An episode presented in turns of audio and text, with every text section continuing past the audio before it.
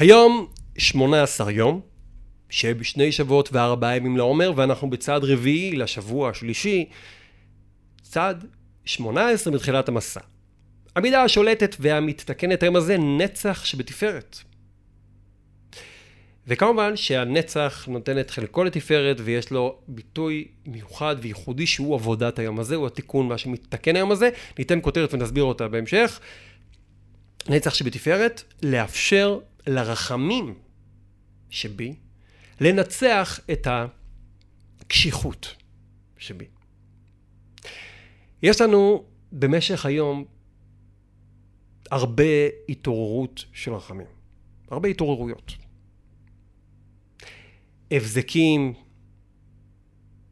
ונצנוצים של תחושות אמפתיה כלפי אחרים, רגעי חסד שאנחנו מרגישים רצון להרעיף טוב, להבין, להיות סבלנים.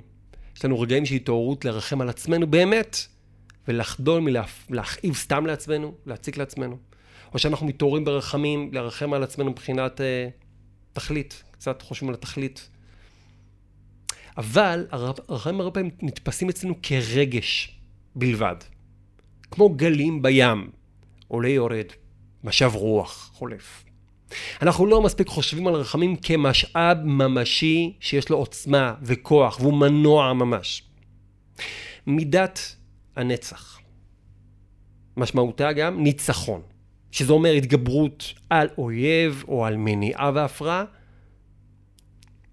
וגם משמעות של נצחיות. נצחיות זה אומר רחמים שמתורגמים לתזוזה ממשית. למה אני אומר את זה ככה? כי עוד נדבר על זה בשבוע של הנצח, שנצח זה רגל ימין, להתחיל ברגל ימין. התחלות מעשיות. דיברנו על חסד שזה התחלה באופן כללי, אבל התחלה מעשית, ביצועית, זה נצח. שיש לזה גם תמיד היבט של לנצח משהו, לנצח את החוסר רצון להתחיל, את החששות. כשאנחנו עושים את הצעד הראשון, אנחנו מפעילים את מידת הנצח.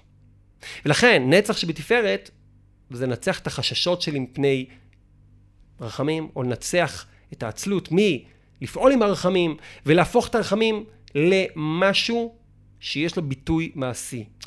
אני אדגיש, בהמשך נראה גם שיש לזה עוד היבט של ביטוי מעשי מידת המלכות. פה מדובר על הצעד הראשון, לפעמים זה משהו קטנצ'יק. אדם רוצה לעשות טוב.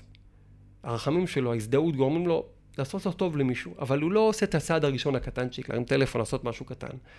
וזה לא רק בתפארת, בכל דבר זה. זה חוסר במידת הנצח. לנצח את העצלות, לנצח את עצמי. את זה שאני יושב במקום ולא זז, לעשות את הצעד הראשון. הצעד הראשון הזה, ההתחלה.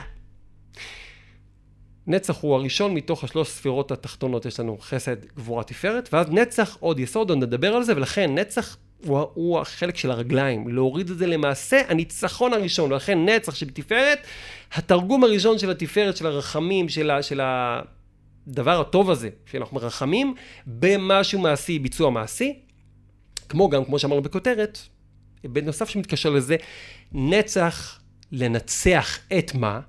מה מונע ממני את הרחמים? קשיחות, שזה מחסום, אני לא רוצה להזדהות עם השני. גם לא רוצה לרחם על עצמי במובן החיובי של לרחם ולהשפיע על עצמי, טוב אמיתי, להיפתח לדברים טובים, לנצח את הקשיחות הזאת על ידי רחמים. וכמובן, להפוך את הרחמים למשהו קצת יותר נצחי. לא רק רגעי, שנופל עליי פתאום רוח כזאת. לחשוב ברצינות שרחמים זה משהו שאפשר לעבוד איתו, אפשר לחיות עם זה, אפשר להשפיע טוב עם זה. טוב, נקודה למחשבה. נצח שבתפארת, נצח נצחיות תפארת רחמים, רחמים נצחיים. קחו את זה למחשבה. רחמי השם יתברך הם נצחיים. הם לא רחמים שמתכלים. אדם מפחד, לפעמים מפחד לבזבז את המשאב של הרחמים. אה, אם אני מבקש יותר מדי, אם אני אדבר עם השם, אני מצמצם אותו. בואו נס, בוא נשאל את עצמנו, איפה אנחנו מגבילים את הרחמים של השם? זה לא אומר שהשם יתברך חייב להיענות לבקשות שלי, אבל הוא תמיד רוצה שאנחנו נעורר את רחמיו כל הזמן.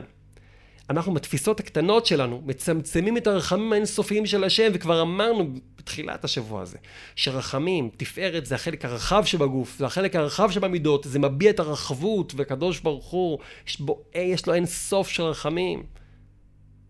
רחמים גדולים מאוד והוא רוצה שנשתמש בהם, שנסמוך עליהם, שנתגעגע אליהם. אנחנו צריכים לעורר רחמי השם הנצחיים ולזכור שהם נצחיים. נצחי זה לא רק בממד הזמן, שזה לא נגמר, מבחינת זה שזה יהיה ארוך, ארוך, ארוך. נצחי, זה אומר שהרחמים האלה מסוג אחר לגמרי של רחמים. אם בן אדם מרחם עם שעון עצר, הוא אומר, תשמע, אני מרחם, אבל יש גבול לרחמים שלי. אצל הקדוש ברוך הוא אין את הגבול הזה. אין את הגבול הזה. עד כמה זה חשוב? וואו, עד כמה זה חשוב. יש לזה כל כך הרבה ביטויים בחיים, רק תחשבו על זה. תחשבו על זה בעיקר כשאתם חושבים על ללכת להתפלל, או בכלל, על, על הקדוש ברוך הוא. האם הרחמים שאנחנו מייחסים לו הם רחמים כמו שאנחנו מכירים מבני אדם? אנחנו מגבילים אולי את הרחמים? אז בואו נשבור את הקיר הזה שבמוח שלנו ונזכר שהרחמים האלה הם אינסופיים, אינסופיים. אני לא יכול לתפוס מה זה אינסוף, אבל אני יכול תמיד לשבור עוד קצת מהגבולות ששמתי במוח ולזכור, הם באמת נצחים הרחמים של השם. אנחנו לא פשוט, פשוט לא מספיק משקיעים בלעורר אותם, לעשות נחת רוח להשם בזה שאנחנו מעוררים אותם. אנחנו לא, מס, לא מספיק חושבים על רחמי השם, והגיע הזמן לחשוב על זה. עוד ביטוי, לרחם על עצמנו, ברמה מעשית, בנוגע לנצחיות. אני אזכיר את זה בקצרה, רק אמרתי בקצרה, כל אחד ייקח את זה למקום שלו. וביטוי נוסף מעשי לנצח שבתפארת, נצח שברחמים, לנצח את השם בטענות בתפילה. לנצח, היום צריכים לנצח, לנצח. חז"ל כבר אומרים, מסכת פסחים. בתהילים כתוב למנצח מזמור דוד. חז"ל דורשים, זמרו למי שנוצחין אותו ושמח. בזה הקדוש ברוך הוא שונה מבני אדם, אדם מנצחים אותו עצוב, הקדוש ברוך הוא מנצחים אותו ושמח. מה זה מנצחים את השם? לנצח את מידת הדין ולעורר את הרחמים. הקדוש ברוך הוא אומר, כביכול, מידת הדין טוענת בשם השם, אי אפשר, סגרו את הדלת. הקדוש ברוך הוא מסתתר מאחורי הדלת הסגורה שבחיים שלנו ואומר, תעשה לי את הטובה הכי גדולה בעולם, ותגרום לרחמים שלי להציף את כל הגבולות ולשבור את הדלת כדי להגיע אליך. בהצלחה.